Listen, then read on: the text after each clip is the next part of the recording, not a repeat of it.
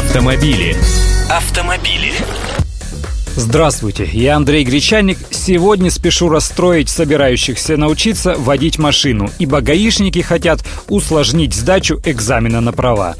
Пока это только проект полицейского приказа, опубликованный на сайте МВД России об утверждении административного регламента предоставления МВД РФ государственной услуги по приему квалификационных экзаменов и выдаче водительских удостоверений. Так называется документ, согласно которому уже с февраля будущего года жизнь выпускников автошкол станет еще менее сладкой. Начинаем с теоретического экзамена. Сейчас при тестировании на знание правил дорожного движения каждый имеет право на две ошибки, но планируется оценивать каждую ошибку автомобиля автомобилиста в 5 дополнительных вопросов. То есть, если ты правильно ответил на три вопроса основного задания, но не смог ответить на один дополнительный, приходи в следующий раз. Пришел, сдал, вот тебе еще подножка. Вместо трех упражнений на площадке придется выполнить сразу четыре. Остановку и начало движения на подъеме, параллельную парковку задним ходом, поворот на 90 градусов и разворот и парковку.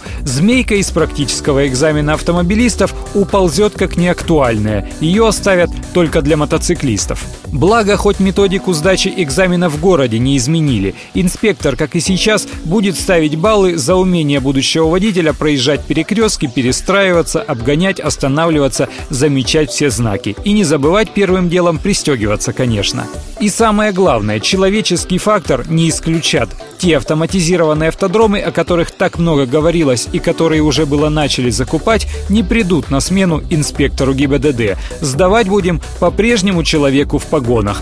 А вы как считаете, должны ли гаишники принимать экзамены? Ведь в вузах или профтехучилищах экзаменуют не начальники профильных предприятий, а преподаватели. Может, правильнее и экзамены сдавать мастерам автошкол? Автомобили. Автомобили.